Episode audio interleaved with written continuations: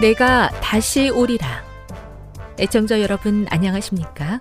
여기는 AWR 희망의 소리 한국어 방송입니다. 본 방송은 천국 복음을 온 세상에 전파하기 위해 제7일 안식일 예수 재림교회가 설립한 세계 방송망입니다. AWR 희망의 소리는 유럽, 라틴 아메리카, 아프리카, 러시아, 아시아의 방송망을 통해 전 세계에 복음을 전파하고 있습니다. AWR 아시아 희망의 소리 방송국은 한국어 방송을 매일 5시간씩 송출하고 있습니다. 희망의 소리 방송은 인터넷과 스마트폰을 통해서도 언제나 청취하실 수 있습니다. 들으실 수 있는 인터넷 주소는 awr.org입니다. 유튜브로는 awr 코리아로 검색하시면 됩니다. 이 시간 희망의 소리 한국어 방송과 함께 보람있고 유익한 시간 되시기 바랍니다. 내가 다시 오리라. 여기는 AWR 희망의 소리 한국어 방송입니다. 주파수 안내입니다. 괌에서 송출하는 우리 방송은 한국 표준시로 밤 9시에 9895kHz로 밤 11시에 9800kHz로 다음날 오전 6시에 9695kHz로 각각 1시간씩 방송하고 있습니다. 우즈베키스탄에서 송출하는 우리 방송은 한국 표준시로 밤 10시에 15,670kHz로 타지키스탄에서는 밤 9시에 15,505kHz로 송출하고 있습니다. 애청자 여러분의 많은 청취 바랍니다.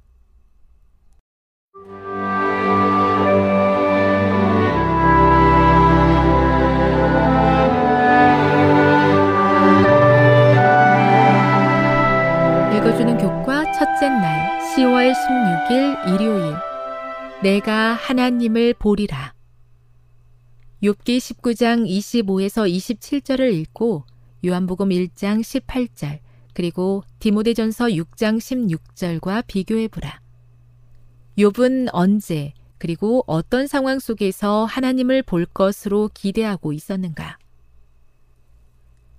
인생은 공평하지 않다. 우리는 의인이 고통당하고 악인이 번성하는 것을 볼 때 더욱 그렇게 느낀다. 예를 들어 욥은 온전하고 정직할 뿐 아니라 하나님을 경외하며 악에서 떠난 자였다. 그럼에도 불구하고 하나님께서는 사탄이 그를 여러 가지 참혹한 고통에 빠뜨리도록 허락하셨다. 육체적으로는 질병으로 고통당했고 물질적으로는 많은 가축과 재산을 잃었다. 그는 자기 식솔들 중 종들뿐만 아니라 친자식들까지 잃었다. 그리고 그는 이 모든 일이 회개하지 않은 그의 잘못 때문이라고 비난하는 친구들에 둘러싸여 있었다. 심지어 그의 아내마저도 당신이 그래도 자기의 온전함을 굳게 지키느냐 하나님을 욕하고 죽으라고 말했다. 욥은 자신이 하나님과 사탄 사이에서 벌어지고 있는 우주적 쟁투의 정중앙에 놓여 있음을 알지 못했다. 위에 언급된 어려움들로 인해 고통당하던 욥은 자신의 출생을 한탄하며 오히려 태어나지 않았으면 좋았을 뻔했다고 후회한다. 그러나 욥은 하나님을 향한 그의 변함없는 충성심으로 그분께서 나를 죽이실지라도 나는 그분을 신뢰할 것이요 라고 말한다. 자신의 생명이 곧 다할 것으로 생각하는 중에도 그는 죽음이 자기의 삶의 끝이 아닐 것임을 확신했다. 욥은 강한 신념을 가지고 비록 자신이 죽을지라도 구속주께서 땅 위에 서실 것이며 그가 여전히 자신의 육체 안에서 하나님을 보리라고 말했다. 이것은 욥이 부활을 확실히 이해했음을 의미한다. 그처럼 참혹한 상황 속에서 얼마나 영화로운 소망을 말하고 있는가. 질병과 고통, 경제적 몰락과 사회적 비난, 그리고 절망적인 정서 가운데서도 욥은 여전히 죽음에서 일어나 사랑하는 구속주를 보게 될 날을 고대했다. 부활에 대한 욥의 확신은 수세기 후 마르다가 예수님께 나사로에 대해 말씀드릴 때에도 반복된다. 마지막 날 부활 때에는 나사로가 다시 살아날 줄을 내가 아나이다. 요한복음 11장 24절. 마르다와 마찬가지로 욥 또한 믿음으로 이 약속을 주장했다. 교훈입니다. 욥은 자신을 둘러싸고 있는 온갖 고통과 죽음이 다가오고 있다고 느끼는 중에도 자신의 부활과 자신을 다시 살려내실 하나님을 향한 믿음을 변함없이 지켰다. 묵상. 부활에 대한 욥과 마르다의 확신을 묵상해 보십시오. 그대도 그와 같은 확신을 가지고 있습니까? 적용. 인생의 가혹한 불공평함 속에서도 어떻게 하면 하나님을 끝까지 신뢰하는 법을 배울 수 있을까요? 영감의 교훈입니다. 부활의 소망 가운데 기뻐함. 이제 그들은 믿음의 친구들이 무덤에서 부활하여 하나님의 나라에서 영원히 살 것이라는 사실을 알고 기뻐하였다. 죽은 자의 무덤을 둘러싸고 있던 흑암은 사라졌다. 한 새로운 광채가 그리스도인 신앙을 영광스럽게 하였으며 그들은 그리스도의 생애와 죽음과 부활에서 새로운 영광을 보았다. 사도행적 259 삶이 송두리째 흔들리는 죽을 것 같은 위기 속에서도 욥과 같이 믿음을 지키며 부활의 소망으로 용기를 얻고 싶습니다. 저의 믿음이 말과 지식에 그치지 않고 삶을 통해 실천되도록 힘주시고 도와 주시옵소서.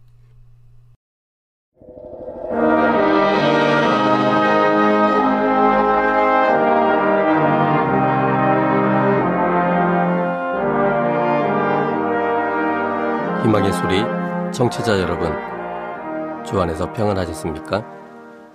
방송을 통해 여러분들을 만나게 되어 기쁘게 생각합니다. 저는 박용범 목사입니다. 이 시간 하나님의 은혜가 우리 모두에게 함께 하시기를 바랍니다.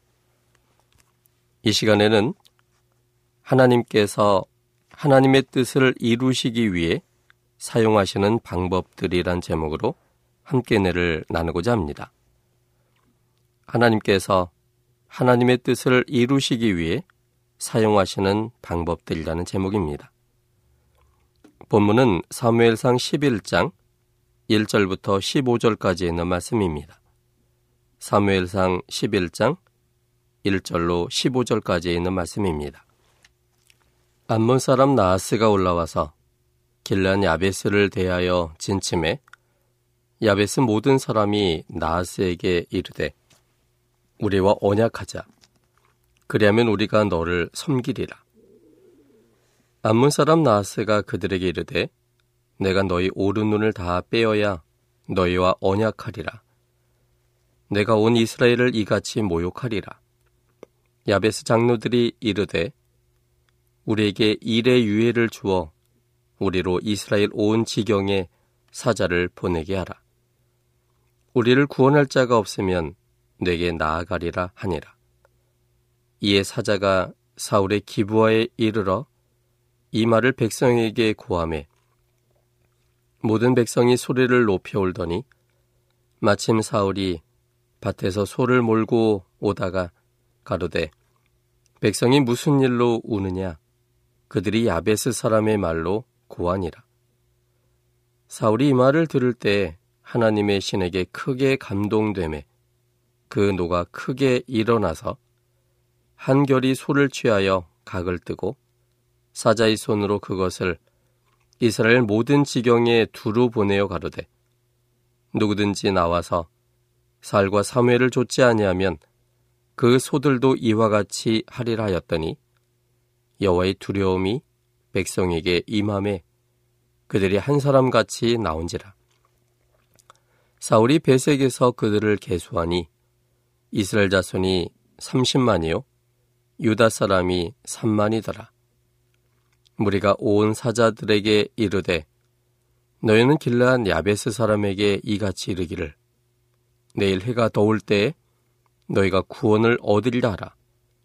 사자들이 돌아가서 야베스 사람들에게 고함해 그들이 기뻐하니라. 야베스 사람들이 이에 가로되 우리가 내일 너희에게 나아가리니 너희 소견에 좋을 대로 우리에게 다 행하라 하니라. 이튿날에 사울이 백성을 3대에 나누고 새벽에 적진 중에 들어가서 날이 더울 때까지 암몬 사람을 침해 남은 자가 다 흩어져서 둘도 함께한 자가 없었더라. 백성이 사무엘에게 이르되 사울이 어찌 우리를 다스리겠느냐 한 자가 누구이니까 그들을 끌어내소서 우리가 죽이겠나이다. 사울이 가로되 이날에는 사람을 죽이지 못하리니 여호와께서 오늘날 이스라엘 중에 구원을 베푸셨음이니라. 사무엘이 백성에게 이르되 오라 우리가 길갈로 가서 나라를 새롭게 하자. 모든 백성이 길갈로 가서 거기서 여호와 앞에 사울로 왕을 삼고 거기서 여호와 앞에 화목제를 드리고 사울과 이스라엘 모든 사람이 거기서 크게 기뻐하니라. 우리는 지난 시간에 하나님께서 하나님의 뜻을 이루시기 위해 사용하시는 방법들이라는 이 제목을 통해서 첫 번째 방법을 살펴봤습니다. 그 첫 번째는 하나님께서는 주변의 상황을 이용하신다는 사실이었습니다. 하나님은 주변의 상황들을 이용하셔서 하나님의 뜻을 이루시는 그런 도구로서 사용하시는 장면들을 살펴봤습니다. 오늘은 두 번째 방법입니다. 둘째는 하나님께서는 성령의 감동으로 행동하게 하십니다. 하나님께서는 성령의 감동으로 행동하게 하십니다. 오늘 본문 6절에 있는 말씀입니다. 사무엘상 11장 6절입니다. 사울이 이 말을 들을 때 하나님의 신에 크게 감동됨에 그 노가 크게 일어나서 백성들이 목 놓아 우는 모습을 사울이 보게 되었을 때 성령 하나님께서 그의 마음에 역사하셨습니다. 그가 무엇을 해야 할지를 깨닫게 되었습니다. 새로운 사명감이 그를 감동시키자 사울은 이전의 모습이 아닌 전혀 다른 모습으로 행동하기 시작했습니다. 전에는 사울은 공적인 자리에 나서는 사람이 아니었습니다. 여기 그의 모습이 10장 22절에 기록되어 있습니다. 사무엘상 10장 22절.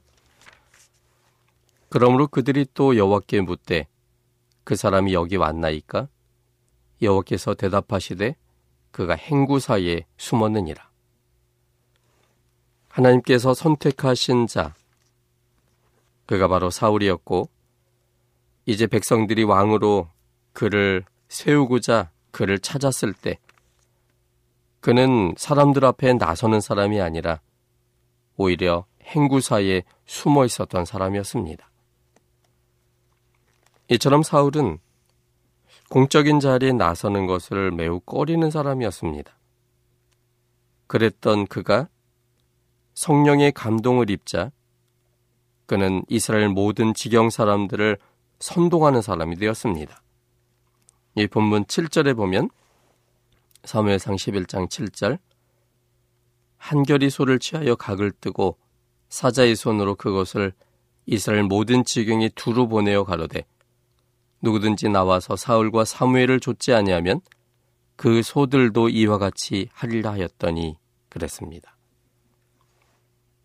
이스라엘 모든 지경에 사자들을 보내고 사울과 사무엘을 좇도록 하는 이렇게 과감히 나서는 사람으로 변모된 것입니다. 수줍하던 사람이 사람들의 마음을 움직이는 열정의 사람으로 변했습니다. 이처럼 성령 하나님께서 임재하시면 하나님의 사랑에 대한 확신으로 인해 담대해집니다. 우린 이런 모습을 성경 여러 곳에서 볼 수 있습니다. 먼저 사도행전 2장 14절에 있는 말씀을 보겠습니다. 사도행전 2장에서 우리는 오순절 성령의 성령의 충만함을 받은 제자들의 모습을 보게 됩니다. 사도행전 2장 14절에 있는 말씀입니다. 베드로가 열한 사도와 같이 서서 소리를 높여 가로되 유대인들과 예루살렘에 사는 모든 사람들아 이 일을 너희로 알게 할 것이니 내 말에 귀를 기울이라. 성령이 충만했던 베드로는 열한 사도와 함께 같이 서서 매우 큰 소리로 높여서 설교했습니다. 여러분들이시여 너희로 알게 할 것이 있기 때문에 내 말에 귀를 기울이라고 그는 소리쳤습니다. 그런데 성령 충만했던 베드로의 모습이 사도행전 2장 14절에 기록되어 있지만 원래 그는 이렇게 원래는 나서기를 좋아했던 사람이지만 그가 한 번의 충격을 받은 이후로 그는 의기소침했던 사람이었습니다. 요한문 18장 27절에 있는 말씀입니다. 요한복음 18장 27절 이에 베드로가 또 부인하니 곧 달기 울더라. 예수님을 공식적으로 세 번이나 부인하고 저주했습니다.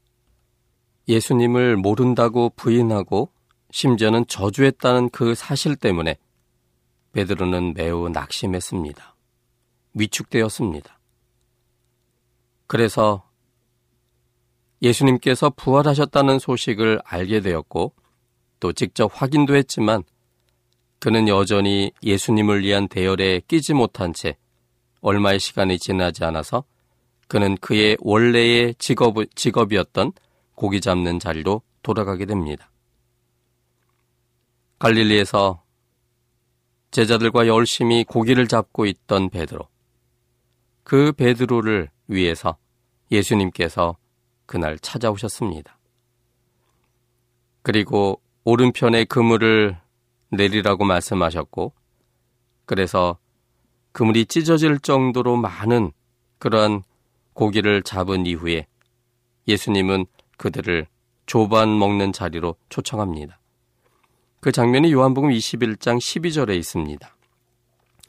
예수께서 가라사대 와서 조반을 먹으라 하시니 제자들이 주신 줄 아는 고로 당신이 누구냐 감히 묻는 자가 없더라. 어색한 만남이 있었습니다. 예수님과의 만남을 통해서 베드로는 다시 한번 옛날에 예수님을 부정하고 부인하고 저주했던 자신의 초라한 모습 때문에 다시 한번 위축된 상황이었습니다. 죄책감과 의기소침과 또 여러 가지 복잡한 심정으로 인해서 의가 소침되었던 제자 베드로를 찾아오신 예수님은 그의 마음을 치유하는 일을 하셨습니다. 베드로가 세 번을 공식적으로 예수님을 부정했던 그 방법 똑같이 예수님은 사람들이 있는 공식적인 자리에서 베드로가 예수님에 대하여 사랑하며 그리고 과거의 모든 것에 대하여 다시금 돌이켰다는 사실을 고백할 기회를 주셨습니다. 그것이 요한복음 21장 15절부터 17절까지 있는 말씀입니다. 저희가 조반 먹은 후에 예수께서 시몬 베드로에게 이르시되 요한의 아들 시몬아 내가 이 사람들보다 나를 더 사랑하느냐 하시니 가로되 주여 그러하외다. 내가 주를 사랑하는 줄 주께서 아시나이다. 가라사대 내 어린 양을 먹이라 하시고 또 두 번째 가라사대 요한의 아들 시모나 내가 나를 사랑하느냐 하시니 가로되 주여 그러하외다. 내가 주를 사랑하는 줄 주께서 아시나이다. 가라사대 내 양을 치라 하시고 세 번째 가라사대 요한의 아들 시모나 뇌가 나를 사랑하느냐 하시니 주께서 세 번째 뇌가 나를 사랑하느냐 하심으로 베드로가 근심하여 가로되 주여 모든 것을 아시오매 내가 주를 사랑하는 줄을 주께서 아시나이다. 예수께서 가라사대 내 양을 먹이라.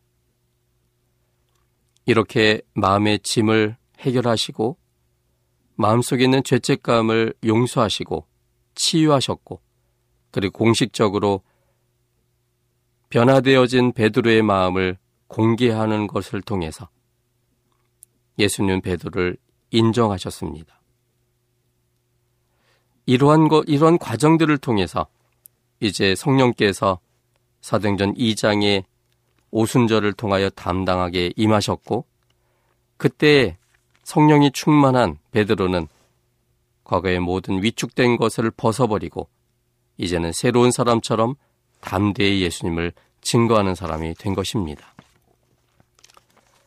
여기 변화되어진 그래서 담대히 증거하는 베드로의 모습을 좀 다시 좀 살펴볼 수 있을 겁니다. 사도행전 2장 22절입니다. 이스라엘 사람들아 이 말을 들으라. 너희도 아는 바에 하나님께서 나사렛 예수로 큰 권능과 기사와 표적을 너희 가운데서 베푸사 너희 앞에서 그를 증거하셨느니라. 이스라엘 사람들아 수없이 많은 사람들에게 그는 담대하게 외쳤을 겁니다. 또 29절에도 보면 형제들아 내가 조상 다윗에 대하여 담대히 말할 수 있노니 다윗이 죽어 장사되어 그 묘가 오늘까지 우리 중에 있도다. 이스라엘 백성들을 향하여 형제라고 담대히 말할 수 있었고 큰 소리로 담대히 다윗에 대하여 말한다라고 표현하고 있습니다. 또 사도행전 3장 12절 베드로가 이것을 보고 백성에게 말하되 이스라엘 사람들아 이 일을 왜 기이 여기느냐 대중에게 아주 힘차게 설교하고 외치는 베드로의 모습을 보여줍니다. 사도행전 4장 13절에 있는 말씀도 보겠습니다.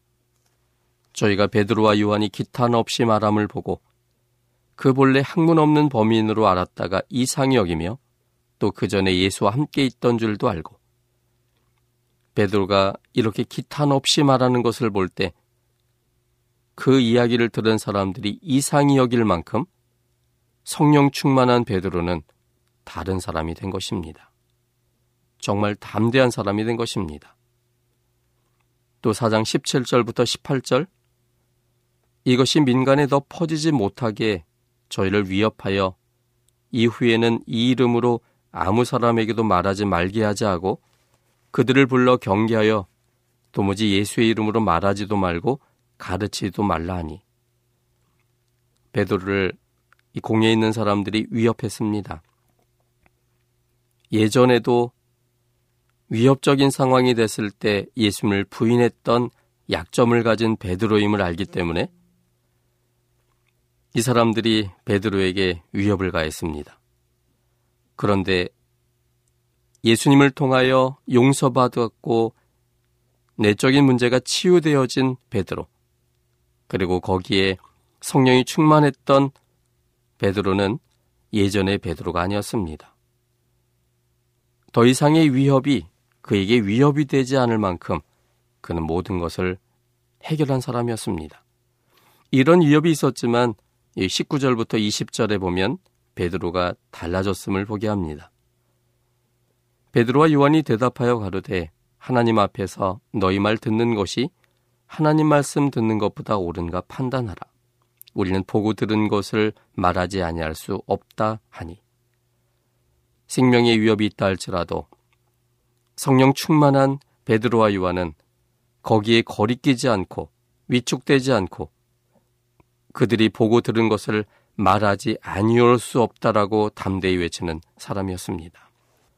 사도행전 5장 29절부터 32절까지의 말씀을 통해서도 성령 충만한 베드로가 얼만큼 담대하게 달라졌는지를 볼 수 있습니다. 사도행전 5장 29절부터 32절까지 있는 말씀입니다. 베드로와 사도들이 대답하여 가로되 사람보다 하나님을 순종하는 것이 마땅하니라. 너희가 나무에 달아 죽인 예수를 우리 조상의 하나님이 살리시고 이스라엘로 회개케 하사 죄사함을 얻게 하시려고 그를 오른손으로 높이사 임금과 구주로 삼으셨느니라. 우리는 이 일의 증인이요 하나님이 자기를 순종하는 사람들에게 주신 성령도 그러하니라 하더라.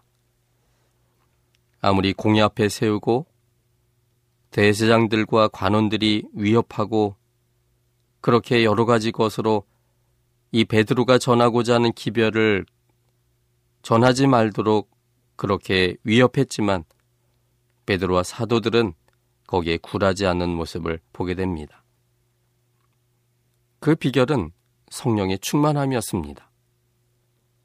성령께서 그들에게 임재하셨을 때 그들에게는 성령의 감동으로 변화되었고 성령의 감동으로 담대함으로 행동할 수 있었던 것입니다.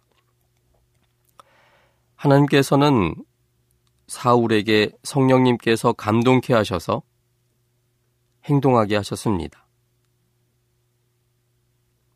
위기 때 지도자로서의 모습을 이스라엘 백성들에게 보여주셨습니다. 다니엘의 새 친구들의 담대함은 성령 하나님의 역사하심이었습니다. 풀무불의 위협 속에서도 굴하지 않는 담대한 행동을 하게 하심으로 느버네살에게 깊은 인상을 심어 주었고 그가 하나님을 창조주로서 받아들이게 되는 결정적인 사건이 되었습니다. 각 시대의 순교자들의 담대함은 바로 성령 하나님께서 그들을 통해 역사하신 결과들입니다. 그래서 예수님은 누가복음 21장 12절부터 15절을 통해서 이렇게 말씀하셨습니다. 누가복음 21장 12절로 15절에 있는 말씀입니다. 이 모든 일을 전에 내 이름을 인하여 너에게 손을 대어 핍박하며 회당과 옥에 넘겨주며 임금들과 관장들 앞에 끌려가려니와 이 일이 도리어 너에게 증거가 되리라. 그러므로 너희는 변명할 것을 미리 연구치 않기로 결심하라. 내가 너희의 모든 대적이 능히 대항하거나 변박할 수 없는 구제와 지혜를 너에게 주리라. 예수님은 주님의 재림에 앞서서 주님의 성도들이 핍박을 당할 것에 대해서 말씀하셨습니다. 진리 때문에 예수님을 아는 지식 때문에 하나님이 창조주이며 그분의 품성이 사랑이고 그분의 율법은 그분의 품성의 사본이어서 절대로 변할 수 없다는 하나님의 남은 자손들의 그 기별이 사람들을 불편하게 만들 것이고 그래서 핍박이 이르러 올 것이라고 말씀하셨습니다. 그래서 진리를 전하는 그 하나님의 마지막 백성들이 옥에 넘겨지고 또 임금들과 관장들 앞에 끌려가서 그들에게 모욕적인 언사와 또 위협을 당하게 될 것에 대해서 말씀하셨습니다.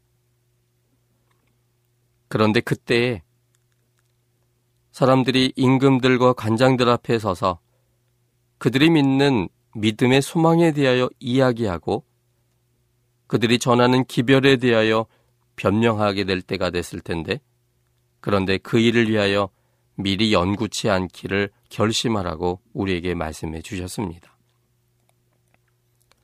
그때 그것을 변명하며 그리고 모든 대적인 등이 대항하거나 변박할 수 없는 구제를 하게 하시는 것은 우리 스스로의 일이 아니라 바로 성령께서 그 역사를 통해서 그 일을 이루실 것이기 때문이라고 말씀하셨습니다. 성령 하나님께서 하실 일입니다. 성령 하나님께서 함께 계실 때 하나님이 사랑에 대한 확신으로 인한 담대함이 그때에도 동일하게 생기게 될 것입니다. 성령 하나님께서 함께 계실 때 그때 그 사람들은 누구도 대항하거나 변박할 수 없는 지혜로운 말을 하게 될 겁니다. 그래서 사람들 중에서 이 사람들을 두드러지게 하십니다. 주목받게 하십니다. 그리고 그들을 통하여 말씀케 하시는 하나님의 능력을 통하여 그때 그 기별이 필요한 사람들이 그 기별을 받아들이고 하나님을 개인의 구주로 영접케 하는 놀라운 역사를 이루어내실 것입니다. 하나님을 신뢰할 때 하나님께서 성령 하나님을 통해 역사하게 하십니다. 지혜롭고 담대하고 온유하게 일들을 잘 처리하도록 도우십니다. 그래서 사람들의 주목을 받게 하심으로 그들을 세우십니다. 말도 어눌하고 용기도 다 잃어버린 모세를 세우시고 이끄셨던 분은 하나님이셨습니다. 하나님은 모세를 세우셔서 사람들이 하나님처럼 보이고 느끼도록 하셨습니다. 모세가 위대했던 점은 그 스스로가 위대한 지도자가 된 것이 아니라 하나님이 그를 통하여 일하시도록 여지들을 마련했다는 데 있었습니다. 모세의 모세 다음은 40년간의 광야 생활을 통해서 얻은 것이었습니다. 사실 어찌 보면 모세가 광야에서 생활했던 40년간의 기간은 인간적인 눈으로 볼 때는 세월이 그저 흘러가는 낭비되는 시간처럼 보였던 시절이었습니다. 누구도 할 수 있는 일을 모세가 하고 있었습니다. 평범한 광야의 어떤 사람들도 할 수 있는 일을 모세가 하고 있었습니다. 양을 기르고 그리고 양과 함께 생활하고 양의 필요를 위해서 애쓰는 목자로서의 삶을 장장 40년 동안이나 하고 있었습니다. 광야에서의 40년간의 기간을 통해서 모세가 배웠었던 것은 자신이 아무것도 아니라는 사실을 배운 것입니다. 나는 아무것도 아니고 내 능력은 아무것도 없고 그저 오늘도 내게 주어진 이 목자의 일을 이것조차도 여러 가지 상황으로 인하여 힘들고 어렵지만 하나님의 도우심으로 겨우 하루하루를 살아가고 있음을 경험하는 그런 시간이었습니다. 그렇게 40년이 지났을 때 모세는 정말 그의 본질을 알게 되었습니다. 그것은 40년 전에 자신의 모습과 비교해 본다면 너무나 다른 모습이었습니다. 광야 생활 전에 궁중에서의 40세까지의 삶은 그가 무엇이든지 스스로의 능력으로 할 수 있다는 것을 생각했던 시간들이었습니다. 권세도 있었고, 재능도 있었고, 그를 도와줄 사람들도 있었고, 그리고 무엇보다도 그는 자신감이 있었습니다.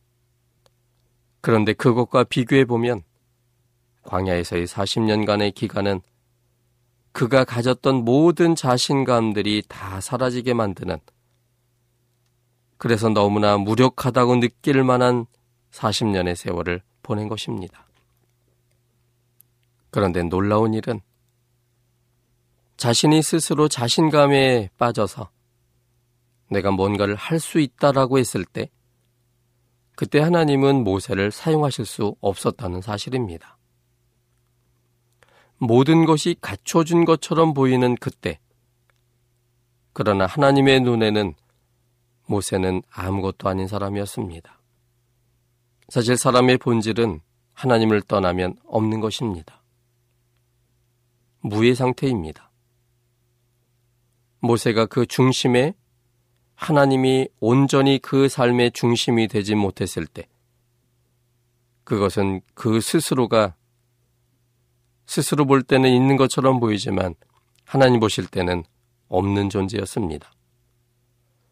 없는 존재이기 때문에 그가 가졌다고 생각하는 자신관, 능력, 지혜, 이 모든 것들도 없는 것이었습니다. 그래서 하나님은 모세를 통하여 역사하실 수 없으셨습니다. 오히려 자신의 아무것도 아니라는 사실을 깨달았을 때 비어져 있는 모세에게 하나님은 가실 수 있었고, 비어진 모세에게 하나님이 그의 중심이 되셨을 때, 그제서야 모세는 하나님 안에서 모든 것이 된 것입니다. 그때 하나님은 사용하실 수 있으셨습니다.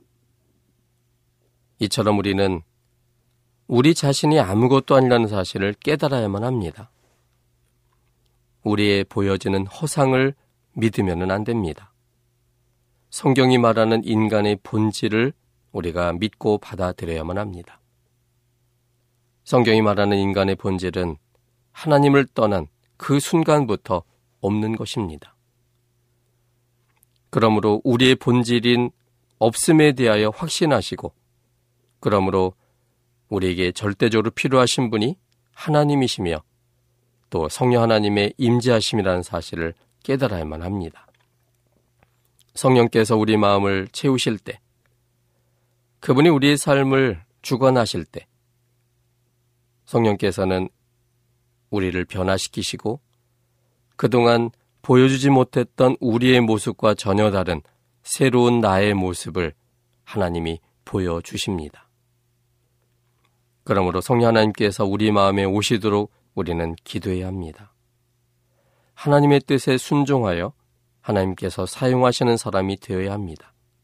그때 하나님께서 성령 하나님으로 우리에게 역사하시기 때문입니다. 지금 여러분께서는 AWR 희망의 소리 한국어 방송을 듣고 계십니다.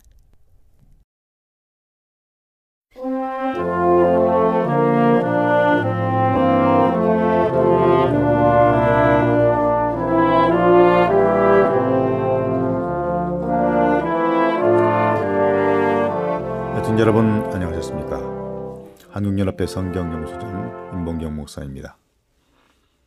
오늘도 여러분에게 하나님의 사랑과 예수님의 은혜와 진리의 성령이 함께 하시기를 기원합니다. 예, 오늘은 지난 시간에 논의를 중단한 타하기야의 해석 문제를 더 살펴보겠습니다. 히브리서 9장 8절에 나온 성소 또는 지성소로 번역된 타하기야의 예, 해석에 관한 문제입니다. 예, 이에 대해 키슬러라는 학자는 간단하게 이렇게 결론 지었습니다. 히브리서 9장 8절에 나오는 타하기야는 첫 장막에 해당하는 헬라어 프로테스케네 곧 지상성소의 하늘 대형물 곧 하늘성소 전체를 가리키는 것으로 보인다. 이 경우에 저자는 첫 장막 곧 지상성소가 서 있을 동안에는 역사적으로 하늘성소에 접근하는 것이 가능하지 않았다고 말하고 있습니다. 다시 말하면 그리스도의 속죄 죽음이 있기 전엔 신자들이 지상성소의 구조물과 그 의식 때문에 하나님께 나아가는데 제한을 받았다. 그러나 그리스도의 죽음으로 지상성소는 그 목적을 다하고 이제 그리스도의 십자가의 죽음으로 하늘성소로 나아가는 길이 가능하게 되었다고 설명했습니다. 자, 그것이 구장의 중심 초점입니다. 이런 사상을, 이런 개념을 더 구체적으로 살펴보겠습니다.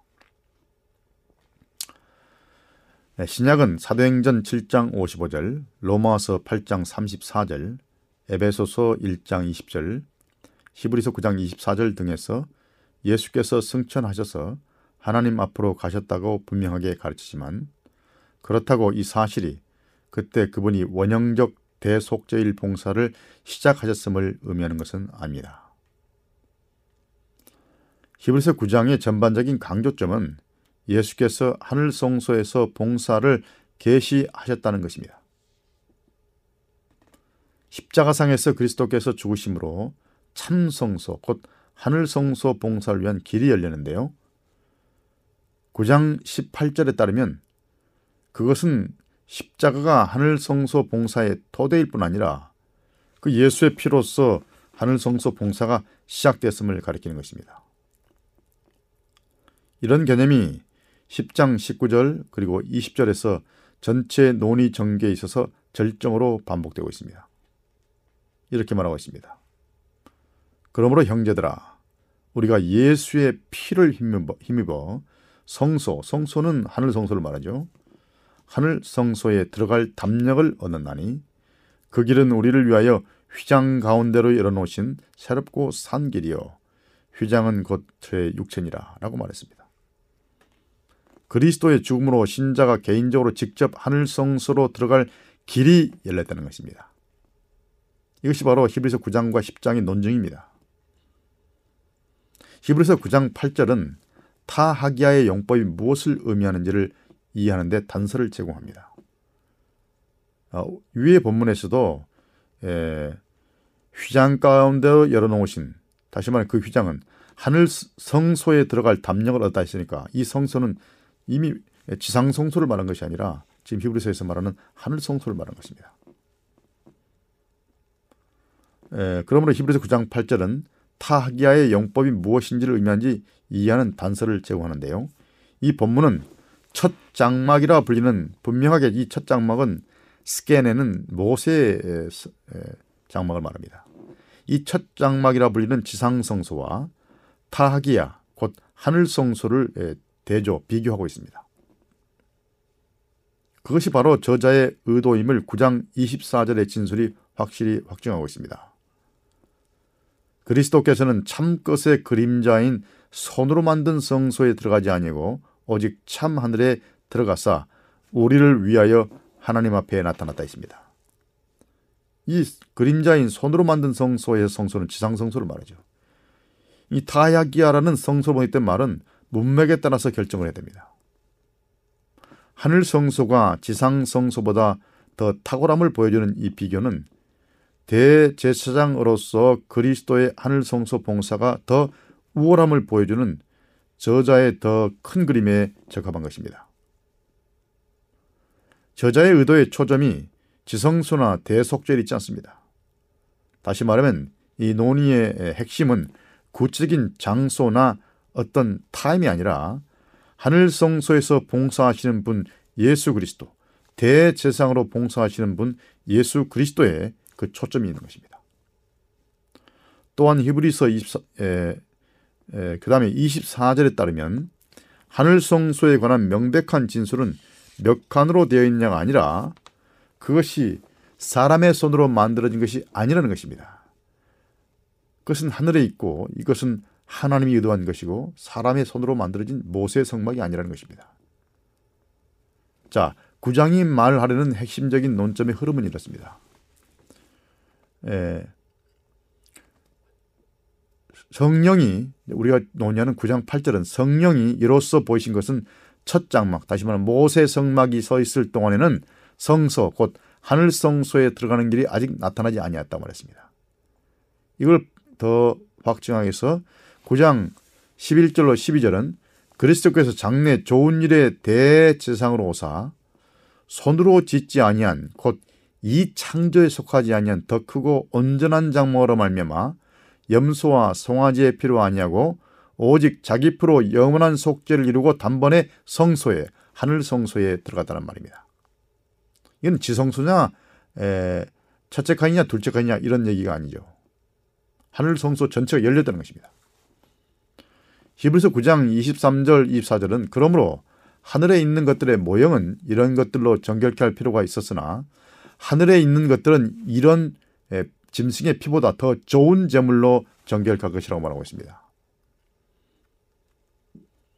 그리고 24절에서 그리스도께서는 참 것의 그림자인 손으로 만든 성소에 들어가지 아니하시고 오직 참 하늘에 들어가사 이제 우리를 위하여 하나님 앞에 나타났다고 강조하고 있습니다. 그러므로 구장의 논중의 전체적인 흐름은 그림자 곧 지상 성소와 참성소 곧 하늘 성소를 대비하고 그 제물도 비교함으로써 하늘성소 봉사를 더 탁월한 봉사로 제시하려는 것입니다. 더 나은 제물의 피로 정결케 될 필요가 있는 것은 하늘의 실제 곧 하늘성소이라는 것입니다. 그러나 히브리서는 재림전의 정결이 이루어질 것이라는 것 외에 이 정결의 시간이 구체적으로 언제인지를 명시하지는 않습니다. 그러나 재림전에 하늘 성소가 더 좋은 재물의 피로 정결될 것이라는 사실은 명시하고 있습니다. 이 정결을 이루시는 분은 더 이상 죄 문제 곧 속죄를 처리하기 위해서 재림하지 하지 않고 그분을 열렬히 기다리는 자들을 구원하기 위해 오실 것이라고 말합니다. 그러므로 히브리서 9장 8절의 타하기야 곧 성소는 하늘 성소를 가리키는 것이 분명합니다. 자, 그럼 이제 다른 질문으로 넘어가 보겠습니다. 예, 야고보서는 행함으로 말미암는 일을 가르치는가 이런 질문입니다. 예, 로마서는 믿음으로 말미암는 일을 가르치고 야고보서는 과연 행함으로 말미암는 일을 가르치는가라는 질문입니다. 야고보서 2장 24절은 이렇게 말합니다. 이로 보건대 사람이 행함으로 의롭다 하심을 받고 믿음, 믿음으로만이 아니라 이렇게 말했고 로마서 3장 28절은 사람이 의롭다 하심을 얻는 것은 율법의 행위에 있지 않고 믿음으로 되는 줄 우리가 인정한다고 서로 상반되는 것처럼 말하는 진술을 했습니다. 과연 무슨 말일까요? 이 본문 야고보서의 이 본문이 제기하는 난제는 바울이 로마서 3장 28절에서 행함이 아니라 믿음으로 말미암아 사람이 의롭게 된다고 한 화근과 서로 상반되는 것처럼 보이는 사실이 있습니다. 야고보가 사람이 믿음으로만 아니라 행함으로 의롭게 된다고 말하기 때문에 마틴 루트를 비롯한 많은 개신교 학자들이 바울의 신학은 격상시키고 야고보서는 정경에서 낮은 위치로 전락시키려 했습니다. 또는 다른 이들은 이 두 영감받은 사람이 같은 이야기를 하고 있는 것처럼 이해하려고 했습니다. 자, 그럼 어떻게 이해할까요? 예, 야고보서 2장 24절과 로마서 3장 28절을 각각의 책의 문맥 안에서 주의 깊이 읽어보면 이들이 서로 모순되는 것도 아니고 그렇다고 똑같은 문제를 말하는 것도 아닙니다. 먼저 바울부터 살펴보죠. 바울이 말한 문맥은 예수님이 율법주의자들인 바리새인들과 갈등을 겪는 이야기입니다. 이 바리새인들과 초기 그리스도교의 어떤 신자들은 율법을 행함으로 말미암아 구원을 얻는다는 그런 율법주의적 신앙을 말했습니다. 사람은 율법주의적인 행함, 율법의 행함으로는 의롭게 될 수 없고 믿음으로 말미암아 의롭게 된다는 것이 바울의 주된 논증이었습니다. 그러나 야고보서의 문맥은 조금 다릅니다. 야고보는 율법을 지킴으로 구원을 얻으려는 유대화주의자들과 논쟁에 연루된 것이 아니었습니다. 그에게는 율법주의가 문제가 아니었습니다. 다시 말하면 믿는 사람들이 믿는다고 하고 믿음대로 살지 않는 것이 문제였죠. 그래서 그는 유대교 율법 준수 그리고 율법주의와 관련한 신학적인 논쟁을 벌이지도 않습니다. 그의 글은 매우 윤리적이고 도덕적이고 실제적입니다. 그의 논점은 대단히 신학적이 아니라 어떤 윤리적 성격을 띠고 있단 말이죠. 그의 관심은 자비롭고 너그러운 행실에 있습니다. 신학이 아니라. 그가 말하는 행함은 사회에서 소외당한 자들과 가난한 자들에 대한 그의 독자들의 태도와 관련되어 있습니다. 믿는 자는 다는 사람들이 이런 가난한 자와 소외당한 사람들에게 관심이 없는 것입니다. 그런 사람들에게 그리스도인으로서의 마땅히 선행을 베풀어야 한다는 것을 주장하고 있는 것이죠. 야고보서 2장 24절이 1장 24, 27절에서 시작된 긴 논중의 끝부분에 나옵니다. 자, 그러면 그 끝부분에 나오는 말을 읽어보면 분명해집니다. 야고보는 참된 경건에는 사회적인 측면이 있다는 진술로 논증을 시작하고 있습니다. 그는 이렇게 논증을 시작했죠. 야고보서 1장 27절에서 하나님 아버지 앞에서 정결하고 더러움이 없는 경건은 다른 것이 아니라 곧 고아와 과부를 그 환란 중에 돌아보고 또 자기를 지켜 세속에 물들지 아니하는 것이라고 말했습니다. 이 말에는 가난한 자와 소외된 자, 과부나 고아를 돌보는 것이 포함된다고 말합니다. 바로 이 참된 경건이 바로 2장 24절이 말하는 행함에 해당하는 것입니다. 사실 야고보서 2장 전체는 역사는 경건, 실제로 역사는 믿음을 보여주는 신뢰들입니다. 2장 전반부 1절에서 13절에서 야고보는 또 부정적인 신뢰를 제시하면서 부자에게 편애를 보이고 가난한 자를 멸시하는 자들을 정지하고 있습니다. 또 후반부 14절에서 26절에서는 그는 강력한 실제적 행실적 행실이 있는 요소 그런 요소가 없는 믿음으로만은 구원을 얻지 못한다는 것을 분명히 진술합니다. 믿음이 있다고 그런 열매가 없는 믿음은 좋지 못하다는 것이죠. 그가 15절에서 헐벗고 일용할 양식이 없는 자들에 대한 신뢰를 들면서 논증을 시작합니다.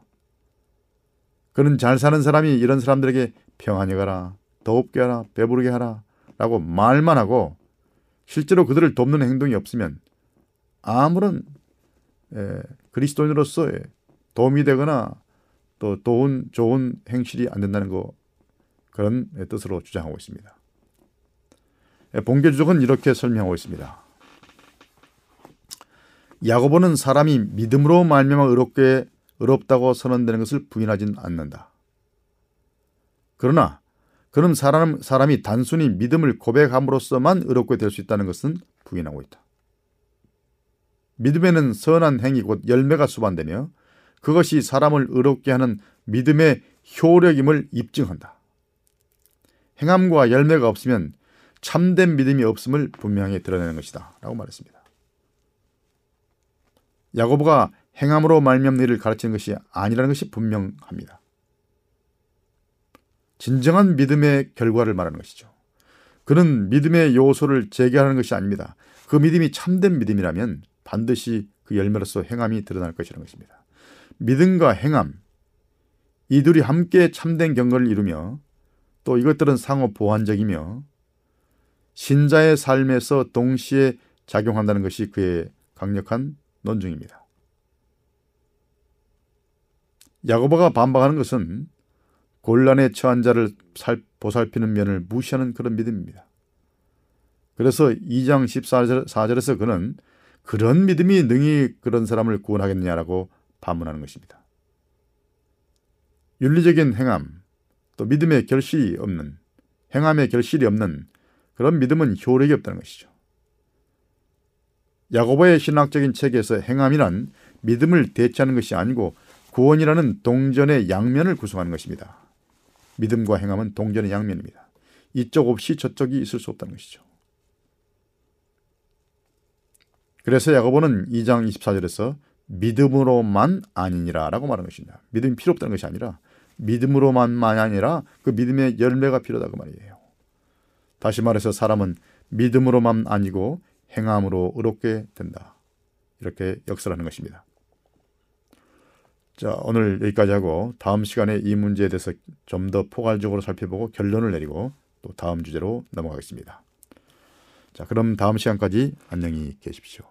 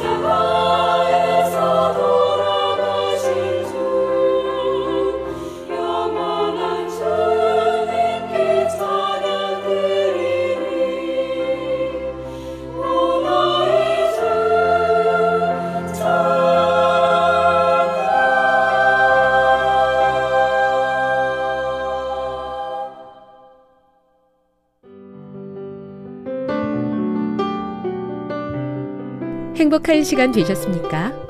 지금까지 여러분께서는 AWR 희망의 소리 한국어 방송을 청취하셨습니다. 방송을 청취하시고 문의를 원하시는 분은 우편번호 02461 대한민국 서울시 동대문구 이문로 1길 11 희망의 소리 방송부 앞으로 편지나 엽서를 보내주시거나 지역번호 02-3299-5296에서 8번으로 전화 주시기 바랍니다. 지금까지 함께 해주신 애청자 여러분들께 감사드립니다. 애청자 여러분, 다음 이 시간까지 하나님 안에서 늘 평안하십시오. 감사합니다. 내가 다시 오리라. 여기는 AWR 희망의 소리 한국어 방송입니다.